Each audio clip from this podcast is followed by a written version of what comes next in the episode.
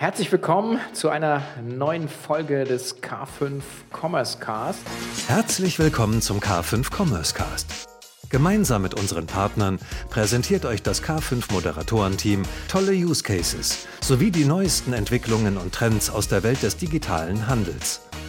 Diese Staffel wird ja präsentiert von Scale Your Commerce Engine und ich hatte ja hier schon mehrfach die Gelegenheit, tolle Gäste zu haben und wir haben ein Novum und zwar haben wir zum zweiten Mal den Gründer der Muttercompany hier, den äh, lieben Tarek Müller, und da freue ich mich jetzt schon gleich drauf. Aber das richtig cool ist, dass wir sehr, sehr tief einsteigen werden können in das ganze Thema, äh, nämlich der, der Marketing-Modul, des Marketing-Moduls hier in dem Thema. Und ich freue mich jetzt auf meine beiden Gäste, nämlich zum einen, wie schon gesagt, Tarek Müller, Co-Founder und Co-CEO von About You. Hallo Tarek, grüß dich.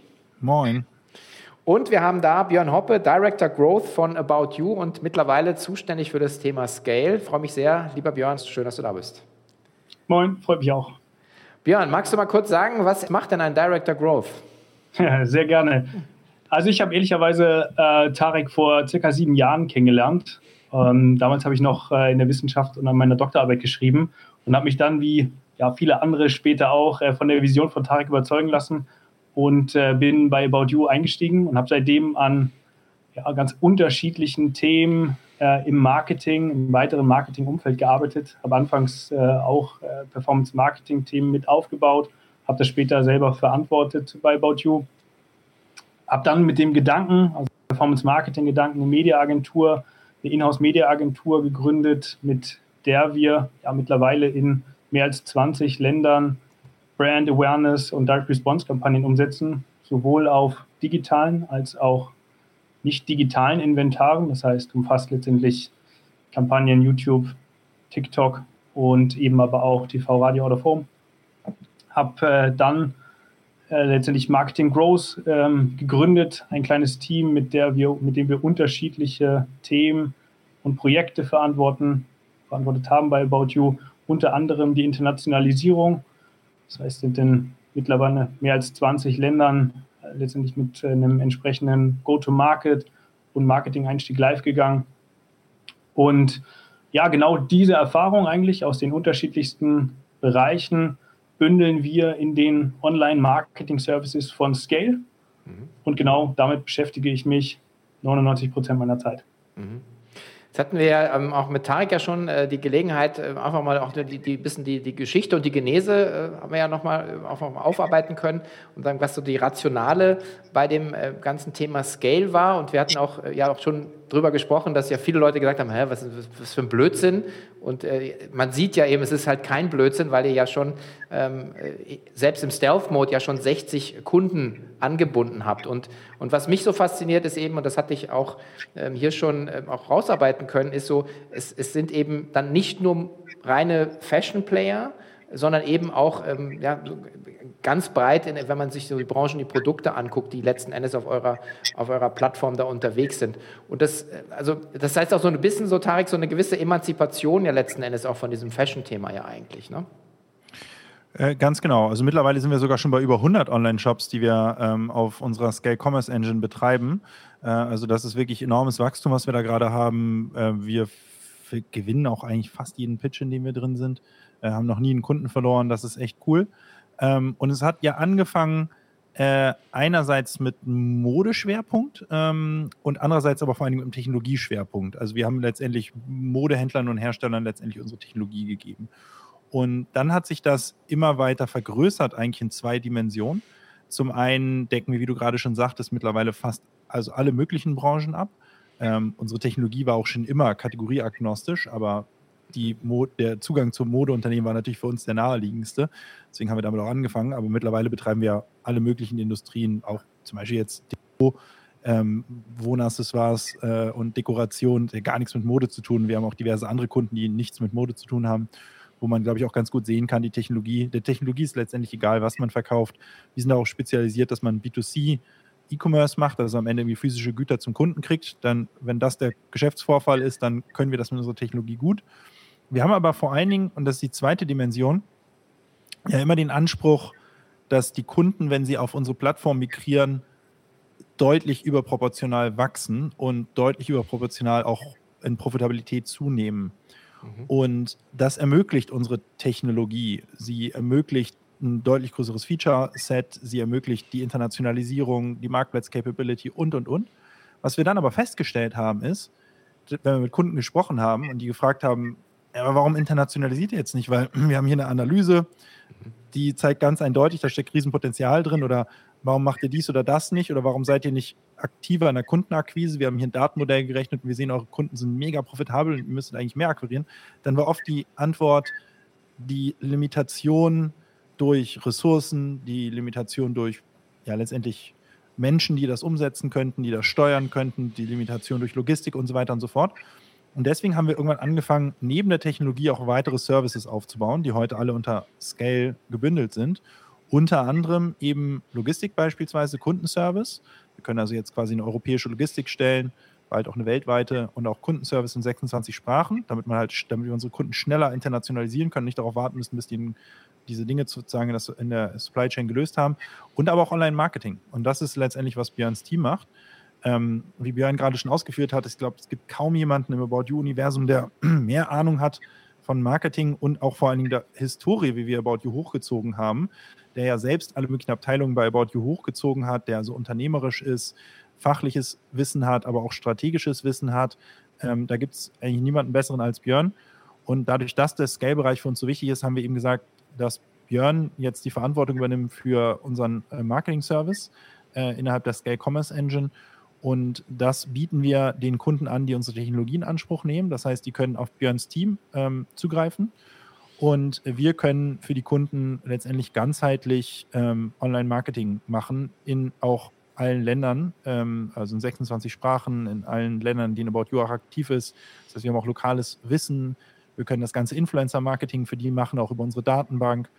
Äh, das bedeutet, die starten nicht bei Null, sondern wir wissen ganz genau für ein Depot beispielsweise, wer sind da höchstwahrscheinlich die relevanten Influencer, was sind die Preise, die man zahlen muss.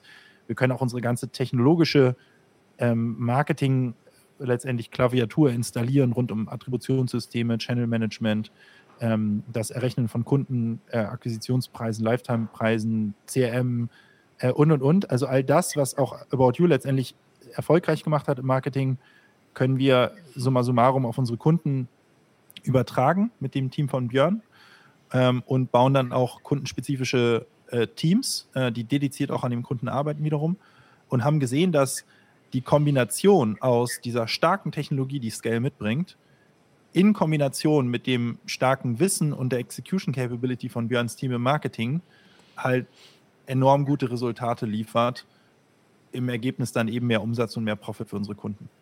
Mhm. Björn, wie muss man sich das denn vorstellen, wenn man jetzt äh, sagen, als Kunde kommt und sagt, okay, man, man hat diesen äh, Technologieschritt letzten Endes gemacht ja, und geht auf die Plattform, ähm, sagen, ist es dann nochmal ähm, also ein separates Modul, braucht man dann ein separates Team oder gibt es da so, so einen Onboarding-Fahrplan? Weil das ist ja letzten Endes, wie Tarek ja auch gesagt hat, äh, auch extrem, äh, sagen, der Hebel letzten Endes für den Geschäftserfolg ist, wie, wie gut bist du letzten Endes auf der Online-Marketing-Klaviatur aufgestellt? Total. Also es ist äh, ein eigenes Modul. Also es gibt sozusagen Kunden, die den äh, Tech-Bereich letztendlich von uns äh, oder von Scale nutzen, aber eben nicht die Online-Marketing-Services. Und es gibt eben Kunden, die beides oder eben auch noch, wie äh, Tag gesagt hat, die letztendlich zum Beispiel die Fulfillment-Services äh, nutzen. Also es ist ein komplett eigenes Modul. Und ähm, ja, ich glaube, am Anfang steht, und das ist, ähm, geht so ein bisschen in die Richtung, was gerade gesagt hatte oder was letztendlich auch ähm, du angefragt hattest, äh, eins der letztendlich Erfolgsfaktoren ist einerseits natürlich der Leistungsumfang, den wir anbieten, aber eben andererseits auch so ein kleines bisschen die Philosophie, wie wir Marketing verstehen, was auch sehr, sehr stark verankert ist äh, in About You selbst. Das heißt, stetig, kontinuierlich zu hinterfragen oder das bestehende Setup zu hinterfragen in den unterschiedlichsten Dimensionen. Kanalzusammensetzung, Budget, Steuerung, Attribution etc. Und ich glaube, genau dieses Mindset, also immer wieder zu testen und an den Daten uns neu auszurichten, ermöglicht uns überhaupt, uns auf die unterschiedlichsten Kunden äh, letztendlich einzulassen. Und deswegen ist es auch gar nicht so, so entscheidend, aus welchem Segment der Kunden kommen. Wir selbst haben unsere Erfahrung natürlich im Schwerpunkt Fashion gemacht, können uns aber auf total unterschiedliche Kunden genau mit diesem Mindset einlassen und mit den Daten und mit, diesem, mit dieser Philosophie ausrichten. Und das ist eben auch ein Punkt, der ganz am Anfang steht, ähm, den Kunden zu verstehen in letztendlich der, der Tiefe, die er vielleicht selbst auch so noch gar nicht ähm, erkannt hat. Und ähm, ich glaube, mit dem Verständnis fangen wir letztendlich an zu sprechen, welche Services, welcher Leistungsumfang und in welcher Tiefe vielleicht sinnvoll ist und wie man auch startet. Und das geht natürlich auch darauf zurück, mit an welchem Punkt der Kunde selbst auch ist. Also wir sozusagen haben ja nicht nur Kunden aus unterschiedlichen Segmenten, sondern eben auch an unterschiedlichsten Punkten der Entwicklung eines Unternehmens, ja, vom Startup zum letztendlich Scaled-up oder auch letztendlich vielleicht eher offline getrieben und jetzt mit dem, äh, mit der, mit dem, mit dem Plan eben stark zu digitalisieren. Mhm. Okay, jetzt äh, habe ich immer in meiner äh, Karriere gelernt, dass irgendwie solche Projekte natürlich immer extrem davon abhalten, äh, abhängen, wie, wie, wie gut die Qualität der Daten ist. Also sagen, im Negativen ist so Garbage in, Garbage out. Ja? Also kannst du noch so gute Tools haben. Also da, das ist ja doch immer so ein bisschen wahrscheinlich so der Aufsatzpunkt für euch dann auch, oder wo du sagst, wie, wie ist die Datenqualität und, und wie ist auch die Bereitschaft auf Kundenseite, da wahrscheinlich auch erstmal so ein Datenmodell sich dann auszudenken. Oder dann ist der zweite Teil der Frage, setzt man einfach sozusagen schon auf eurer Logik auf und, äh, und hat damit schon mal, was ich die, die Hälfte der, der Geschichte halt irgendwie da. Tarek, Björn, wer mag? Also, Björn. Genau, ich kann das, also ich glaube, das, da liegt auch ehrlicherweise ein Schlüssel. Also wir haben ja einen Leistungsumfang zusammen mit der Philosophie, der umfasst sozusagen einerseits die Performance Marketing, Kanalsteuerung, ähm, was Tarek auch schon gesagt hatte, dann letztendlich eben auch die Marketing Intelligence und Marketing Steering Thematik und letztendlich die Beratungsleistung. Mhm. Und ich glaube eben alles drei, beziehungsweise alles vier zusammen mit letztendlich dem Mindset und der Philosophie greift eben zusammen und führt letztendlich zum, ja, zum Erfolg ähm, des, des Kunden. Und da ist eben auch ein Teil die Marketing Intelligence und Marketing Steering Thematik. Das heißt, wir knüpfen uns an die Daten des Kunden relativ integrativ, relativ transparent. Das heißt, wir verbinden mit dem Team BI-Daten, Tracking-Daten, ERP-Daten und bilden daraus letztendlich ein Modell, eine gewisse Infrastruktur, mit der wir dann zum Beispiel Attributionsmodellierungen ähm, erstellen, die wiederum zurück in die Kanäle spielen, aber eben auch zum Beispiel Customer Journey Analysen, Customer Lifetime ähm, Bewertung, die uns wiederum und auch den Kunden ehrlicherweise helfen, ein Verständnis vom Geschäft äh, zu, zu bekommen. Und das heißt, wir haben ein gewisses, eine gewisse Möglichkeit, eine gewisse Infrastruktur, in der wir letztendlich die Daten anbinden, aber mit den Modellen letztendlich flexibel und ähm, auf den Kunden ausrichten. Das heißt, wir benötigen natürlich die Anbindung der Daten, wir benötigen die Daten selbst, aber ähm, alles andere liegt letztendlich zum Beispiel bei uns im Marketing Intelligence Team. Wenn ich da noch kurz ein, zwei Ergänzungen machen darf. Ähm, wir kriegen sehr oft Anfragen von Firmen, die gerne unsere Online-Marketing-Leistungen in Anspruch nehmen würden, aber aus welchen Gründen auch immer noch auf einer anderen Technologie unterwegs sind. Wir haben uns das auch schon ein, zwei Mal angeguckt und mal davon abgesehen, dass wir jetzt auch nicht unlimitiert Kunden annehmen wollen, weil wir schon auch große Teams bauen für die Kunden, haben wir immer wieder festgestellt, dass das auch so eine Art neunmonatiges Integrationsprojekt erstmal wäre, weil wie du schon sagst, wenn wir brauchen Daten als Grundlage und wenn halt quasi das Tracking und die ganzen BI-Daten halt alle irgendwie Murk sind, dann kannst du das beste Team der Welt draufsetzen, die werden nicht in der Lage sein zu agieren. Mhm. Ähm, und da, da, haben wir natürlich aber den großen Vorteil, dass wir ja auf unserer, auf der, auf der Scale-Technologie arbeiten letztendlich. Das heißt, äh, wir haben natürlich die Scale-Technologie von Anfang an so gebaut, dass sie in der Lage ist, vernünftige Daten auszuspucken äh, und auch in einer strukturierten Art, sodass wir halt für unsere Scale-Kunden sehr schnell in der Lage sind, die ganze Marketing Intelligence erstmal aufzubauen, die ganze Dateninfrastruktur, um überhaupt erstmal vernünftige Daten zu haben. Und das ist, glaube ich, ein Punkt, den viele Leute unterschätzen und denken, sie holen sich jetzt die Marketing-Superstars ran und dann werden die dann Superstar-Marketing machen, aber dann dabei vergessen, dass ein Superstar ohne Daten halt einfach nichts ist. Ähm, und einfach gar nicht in der Lage ist, was Vernünftiges zu bauen. Und tatsächlich ist es so, dass bei vielen Kunden, die von irgendwelchen Fremdsystemen auf Scale Technology dann migrieren und dann unser Online-Marketing draufschalten, wir dann zum ersten Mal letztendlich Datenmodelle rechnen, die zum ersten Mal eigentlich sehen, was eigentlich mein Kunde wert, was eigentlich meine Churn Rate, was sind meine Wiederbestellquoten, die Kohortenansicht äh, zu sehen, zu sehen, welche Soziodemografie ist eigentlich die beste, ähm, wie profitabel sind eigentlich die verschiedenen Kanäle, plötzlich Erkenntnisse hochkommen, dass die in bestimmten Kanälen vollkommen umsonst Geld ausgegeben haben, wo überhaupt kein inkrementeller Mehrwert entstanden ist, andere Kanäle vollkommen anders spendet haben, sie plötzlich feststellen, dass sie in gewissen vielleicht Zielgruppen ein, eigentlich schon voll penetriert sind, also quasi da gar kein Potenzial mehr für weitere Kunden ist, in anderen aber komplett unterpenetriert sind. Ähm, und auch diese ganze Budgetsteuerungslogik, wie dann agiert wurde, oft quasi eigentlich die falsche ist, nämlich zu sagen, irgendwer entscheidet da darüber und sagt, wir spenden jetzt eine halbe Million Euro in Google. Also das ist nicht einmal in der Historie von About You vorgekommen, sondern wir spenden immer da, wo es den höchsten ROI bietet. Und dann ist quasi die Frage, wie viel absolutes Geld du ausgibst, lässt sich cappen, aber muss am Ende eigentlich die, muss sich eigentlich daran richten, wo du den höchsten Return on Investment hast. Und diese Analyse überhaupt mal machen, ist bei den meisten Shopsystemen da draußen ein riesengroßes Projekt. Mhm. Und mit Scale Technology hat man eben auch eine technologische Grundlage, um das relativ schnell eben auf die Beine zu stellen.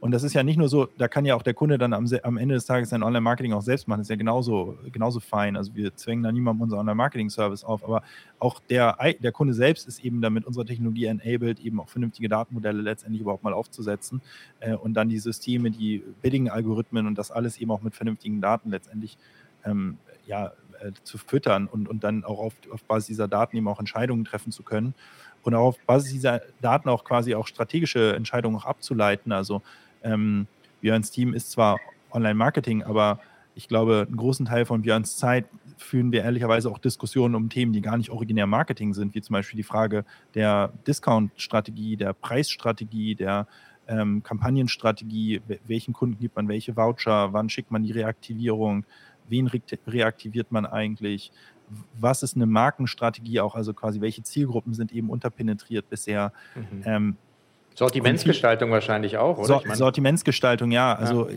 tatsächlich in den, in den letzten Wochen, wenn wir in Strategie-Meetings mit unseren Kunden sind, geht es sehr oft um so Themen wie Sortiment, weil wir halt natürlich über unser Datenmodell auch Schwächen und Stärken im Geschäftsmodell relativ gut identifizieren können. Mhm. Ähm, äh, das heißt quasi, als Abfallprodukt kriegt man eben haben viele Kunden auch zum ersten Mal auf Basis dieser Transparenz in den Daten auch die Möglichkeit, eigentlich strategische Entscheidungen auch auf mehr fußen zu lassen als ihrem Bauchgefühl.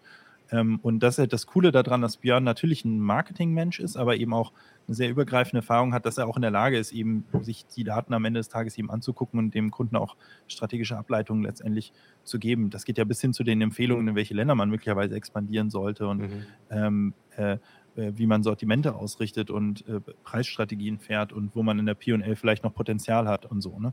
Ähm, weil letztendlich, was wir machen ist und das, was Björns Team auch macht, ist, die gucken sich jeden Tag eine gesamte P&L an. Es geht uns nicht nur darum, dass der Kunde im Umsatz wächst, sondern es geht uns auch darum, dass der Kunde in der Profitabilität wächst. Ne?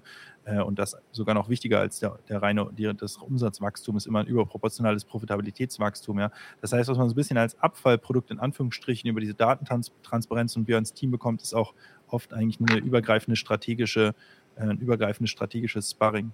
Mhm. Wenn wir jetzt mal auf die, auf die ähm, also 100 Kunden, aber ich meine, davon sind ja jetzt viele jetzt gerade auch neu dazugekommen. Ähm, Gibt es so einen so so ein Korridor, auch Björn vielleicht, wo man sagen kann, wenn man jetzt mit euch so, so fully fledged arbeitet äh, und sagt, man ist sozusagen auf, auf, die, auf die Technologieplattform migriert, hat dann das Marketingmodul, hat sozusagen dann auch den, sozusagen so, so, so, wie ihr es dann by the book aufgebaut hat, kann man die Effekte schon ungefähr rechnen, was im Korridor man sich da bewegen kann? Also Wachstum oder, oder, oder Effizienzgewinne oder was auch immer? Ja, also was wir da, was wir da eigentlich durch die Bank sehen, ist ein Umsatzwachstum im Bereich 40 Prozent nach der Migration, mhm. inkrementell, und ein Profitwachstum im Bereich 50 Prozent mhm. ähm, gegenüber dem, dem Status vorher. Ähm, also schon ziemlich signifikant. Ähm, und dann aber auch vor allen Dingen quasi, wir nennen es immer die also die Optionalität wird auch vorne raus eben erhöht. Ähm, das heißt, ähm, es ist nicht nur so, dass man dann so einen einmaligen Jump hat und dann flat, wächst man halt flat weiter wie vorher auch. Ja? Also flat, die meisten unserer Kunden sind auch vorher eben schon gewachsen, aber wachsen dann genauso schnell vorher wie weiter und haben so eine Art einmaligen Sprung gemacht. Das wäre nicht gut, sondern es ist so, dass unsere Kunden in der Regel einen einmaligen Sprung machen, danach aber auch deutlich dynamischer weiter wachsen, als das vorher der Fall war, weil sie halt plötzlich diese Optionalität und die Pockets of Growth irgendwie erschließen können. Ja, Pockets of Growth eigentlich in, in den üblichen Dimensionen im, im E-Commerce. Ja, du erschließt neue Kundengruppen durch neue Marketingkanäle, du erschließt, äh, du erhöhst deine Conversion Rate durch eine Erweiterung des Sortiments, sei es durch Marktplatz, sei es durch eine intelligentere Sortimentsteuerung, sei es durch eine intelligentere ähm, äh, letztendlich Preispolitik. Ähm, du erhöhst deine Bestandskundenausschöpfung durch ein verbessertes CRM, also erhöhte Wiederbestellquoten am Ende des Tages äh, und, und quasi den, den, den sogenannten Share of Wallet deiner Kunden, ja, also quasi das, was dein Kunde eben bei dir ausgibt innerhalb der Kategorie, erhöht sich ähm, durch diese Maßnahmen äh, und du hast die Möglichkeit, weitere Vertriebskanäle zu erschließen, wenn du das möchtest, indem du zum Beispiel auf externe Marktplätze gehst. Ja. Das heißt, was wir halt sehen, ist quasi, die Kunden machen so einen sofortigen Sprung im Umsatz und Profitabilität, wie gesagt, 40, 50 Prozent. Und danach wachsen sie deutlich dynamischer, weil ihnen plötzlich ein Blumenstrauß an Wachstumsmöglichkeiten offen steht, die, auf den sie vorher gar keinen Zugriff hatten, sozusagen, oder mhm. nur mit extrem langen Projektzeiten eben äh, einzelne Hebel ziehen können. Ist trotzdem mit Arbeit verbunden, äh, also mhm. äh, quasi ein bisschen Arbeit muss man da schon reinstecken, um das alles dann eben in Anspruch zu nehmen. Aber die Geschwindigkeit, in der man eben diese neuen Kanäle, diese neuen Pockets of Growth quasi erschließen kann als Unternehmen, sind halt deutlich schneller als vorher. Und das resultiert eben, wie gesagt, in diesem deutlich dynamischeren Wachstum, den unsere Kunden sehen. Mhm. Björn, vielleicht auch da nochmal so ein bisschen auch zum Verständnis, wenn man jetzt diese Pockets of Growth, muss man sich ja auch erstmal ähm, erarbeiten. Man wird ja wahrscheinlich thesengestützt dann, äh, dann auch arbeiten und, äh, und dann äh, geht ihr dann auch, also ich habe auch das Wort Consulting gehört, das heißt, also steht dein Team dann auch dafür zur Verfügung, genau dann diese Erkenntnisse auch zu sparen, weil das ist ja wahrscheinlich für jeden auch ein bisschen dann neu, wo du sagst auf einmal so, huh, so viele Zahlen, ich habe so viele neue Möglichkeiten, äh, da muss man ja auch erstmal, wahrscheinlich erstmal mit zurechtkommen. Das, da steht ihr aber auch sozusagen zur Verfügung und begleitet dann auch den Kunden in dem, in dem Prozess wahrscheinlich, nehme ich an, oder? Absolut. Also viele, viele verstehen vielleicht oder für viele ist äh, sozusagen Online-Marketing immer eins zu eins die Kanalsteuerung, aber das ist ehrlicherweise nur ein, ein Teil der, der Leistung, die wir letztendlich anbieten.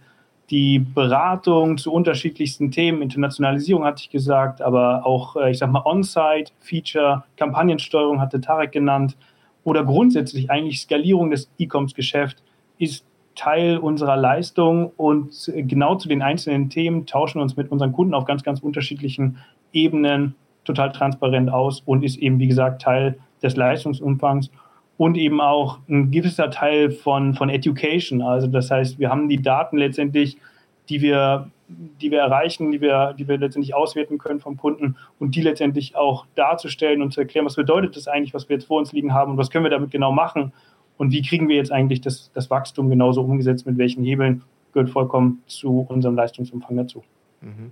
Und der nächste Schritt ist dann ja, das hatten wir jetzt schon mehrfach gehört, das Thema so Internationalisierung. Also ich nehme an, dass die meisten Kunden ja sich dann erstmal bei so einem Technologiewechsel ja auch erstmal wahrscheinlich einen Ländermarkt dann selber äh, vornehmen, ein bisschen ausprobieren, sagen, was ich, wir nehmen mal Polen, ja, oder die meisten deutschen Unternehmen werden wahrscheinlich nicht sofort den Heimatmarkt starten, also weiß ich zumindest, würde ich so vorgehen.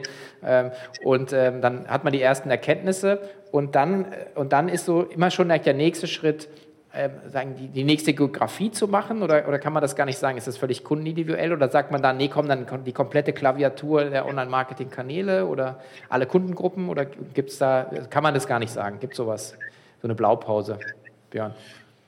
Also, sorry.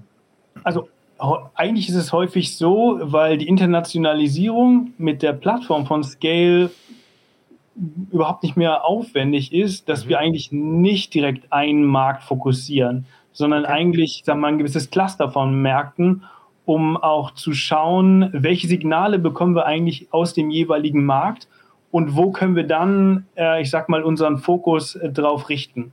Und äh, ich glaube, das gibt uns einerseits ähm, einen deutlich höheren Spielraum in der Flexibilität und eben auch in der Geschwindigkeit. So können wir uns auf die Märkte fokussieren, die eben schon in den Daten und in den einzelnen Signalen, äh, ich sag mal, sehr positiv ähm, ausschauen und entsprechend auch ja, fokussiert werden können. Das gibt uns einfach ein kleines bisschen ähm, Vorteil in der Geschwindigkeit und im Hebel selbst.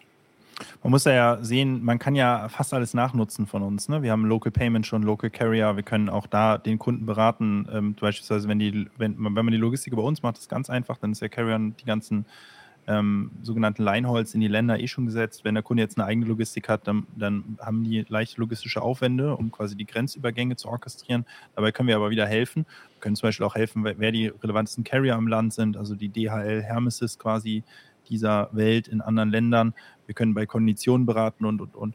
Insofern geht das alles ziemlich schnell. Wir haben tatsächlich Kunden, die haben wir in 19 Länder gebracht innerhalb von drei Monaten. ähm, okay. weil wir auch eine Basis-Translation schon mitbringen, eine rechtliche Würdigung und und und. Also es ist eigentlich wirklich so eine Art äh, Wunsch äh, äh, rundum sorglos Paket der Internationalisierung. Wie Björn sagt, dann, äh, dann fährt man halt erste Online-Marketing-Kampagnen und sieht ja dann, wo ist der Return on Investment am höchsten und das sind die Länder, die man dann auch im ersten Schritt fokussiert. Gleichzeitig ist es aber auch so, dass wir für viele Kunden auch natürlich letztendlich den Heimatmarkt, äh, also die Dachregion in der Regel oder wo auch immer der Kunde eben angesiedelt ist, auch mitmachen. Es gibt aber auch Kunden, die haben in ihrem Heimatmarkt schon ein bestehendes Team und geben uns nur in Anführungsstrichen die mhm. internationalen Märkte. Nun ist das ja hier ein deutscher ähm, Podcast und dementsprechend denke ich mal, dass die meisten Hörer auch aus der Dachregion kommen. Und dazu muss man sagen, dass die Dachregion der wahrscheinlich umkämpfteste E-Commerce-Markt der Welt ist Mhm. wenn man äh, sozusagen Wettbewerb und, äh, um, äh, und Umsatzpotenzial miteinander ähm, vergleicht. Ja. Es ist ja so, jeder internationale Spieler spielt in der Dachregion. Die US-Guys, die UKler, alle Kontinentaleuropäer und die Deutschen. Und die Deutschen haben ja jetzt im, im Digitalbereich nicht so sonderlich viel hervorgebracht an Digitalerfolgen. Ja. Wir haben kein Tesla, wir haben kein Google, kein Facebook und so weiter. Aber E-Commerce ist so aus irgendwelchen Gründen die einzige Branche, wo wir Deutschen uns jetzt mal nicht komplett verstecken müssen. Ja? Das heißt, on top zu diesen ganzen internationalen Spielern hier in der Dachregion haben wir dann auch noch sehr, sehr starken nationalen, äh, nationales Cluster. Warum sage ich das? Weil ich glaube, dass die meisten Unternehmen vollkommen unterschätzen, wie viel Potenzial für sie im Ausland liegt. Mhm. Ähm, weil in der Regel brechen sich hier einen Ast ab quasi, um im Dachmarkt irgendwie erfolgreich zu sein und verstehen gar nicht, dass die Welt da draußen viel einfacher ist. Und dementsprechend sind, glaube ich, viele unserer Kunden tatsächlich auch überrascht, wie, wie schnell wir große Erfolge tatsächlich für sie auch im Ausland feiern können, obwohl die Marken da teilweise noch gar keine Bekanntheit haben. Einfach nur, weil die Produkte oft sehr gut sind und es im Ausland einfach deutlich geringeren Wettbewerb gibt. Ne? Mhm. Und dann, was wir sehr gut können, ist durch diesen Überblick, den wir haben über die Märkte, über unsere ganzen Scale-Kunden in verschiedenen Industrien, sind wir in der Regel auch ganz gut in der Lage, schon so eine Art Vorabprognose abzugeben, ähm, wo man mal die ersten Marketing-Euros reinschiebt. Und ja, eigentlich quasi fast alle unsere Kunden kamen am Ende zu der Erkenntnis oder haben im Nachhinein dann gesagt, Mensch, hätte ich mal früher mit der Internationalisierung angefangen. Mhm. Uns eingeschlossen, ja, wenn ich About You nochmal neu gründen würde, äh, gibt es nicht viel, was ich jetzt komplett anders machen würde, aber eine Sache sicherlich, ich würde deutlich schneller mit der Internationalisierung beginnen. Mhm. Es ist einfach ein riesengroßer Hebel, letztendlich auch multinational zu agieren und vor allen Dingen sich aus dem Dachmarkt äh, ähm, ist ja toll, der Dachmarkt. Ich meine, wir verdienen mit About You hier richtig Geld und wachsen immer noch. Es ist kein schlechter Markt, aber ähm, wenn ich mir halt angucke, war halt jeder Markt einfacher als der Dachmarkt im Endeffekt. Mhm.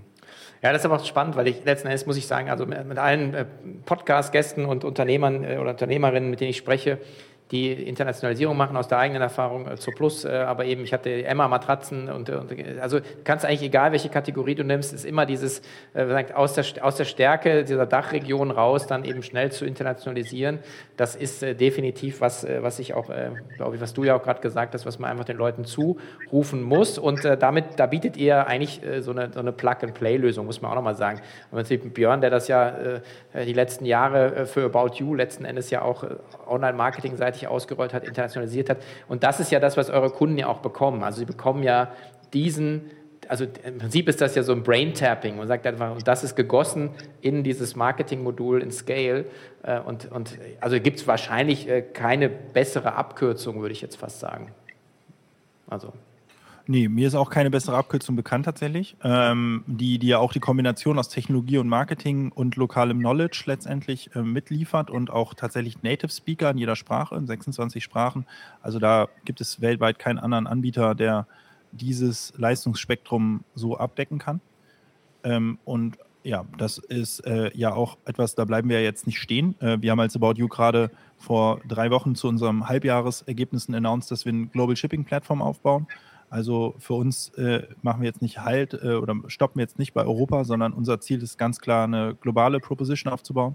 Die wird auch sogar relativ bald schon kommen. Also wir haben die Global Shipping Option für About You angekündigt ähm, für die nächsten drei Monate.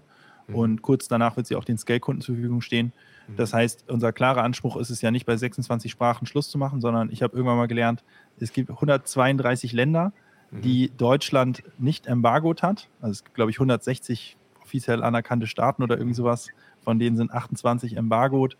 Äh, also darf man nicht hin verschicken, als, also darf man kein Geschäft machen als Deutscher, äh, deutsches Unternehmen. Und 132 Länder stehen uns offen, ja, mhm. äh, mit denen wir Geschäft machen dürfen. Hm. Und unser ganz klares Ziel ist es, About You und die, alle Scale-Kunden zu enablen, irgendwann in 132 Ländern auf der Welt E-Commerce-Geschäft zu machen. Mhm. Äh, und wir unseren Kunden auch sagen können, wo auf der Welt wir glauben, dass ihre Produkte am, am einfachsten mit dem höchsten Return on Investment vertrieben werden können.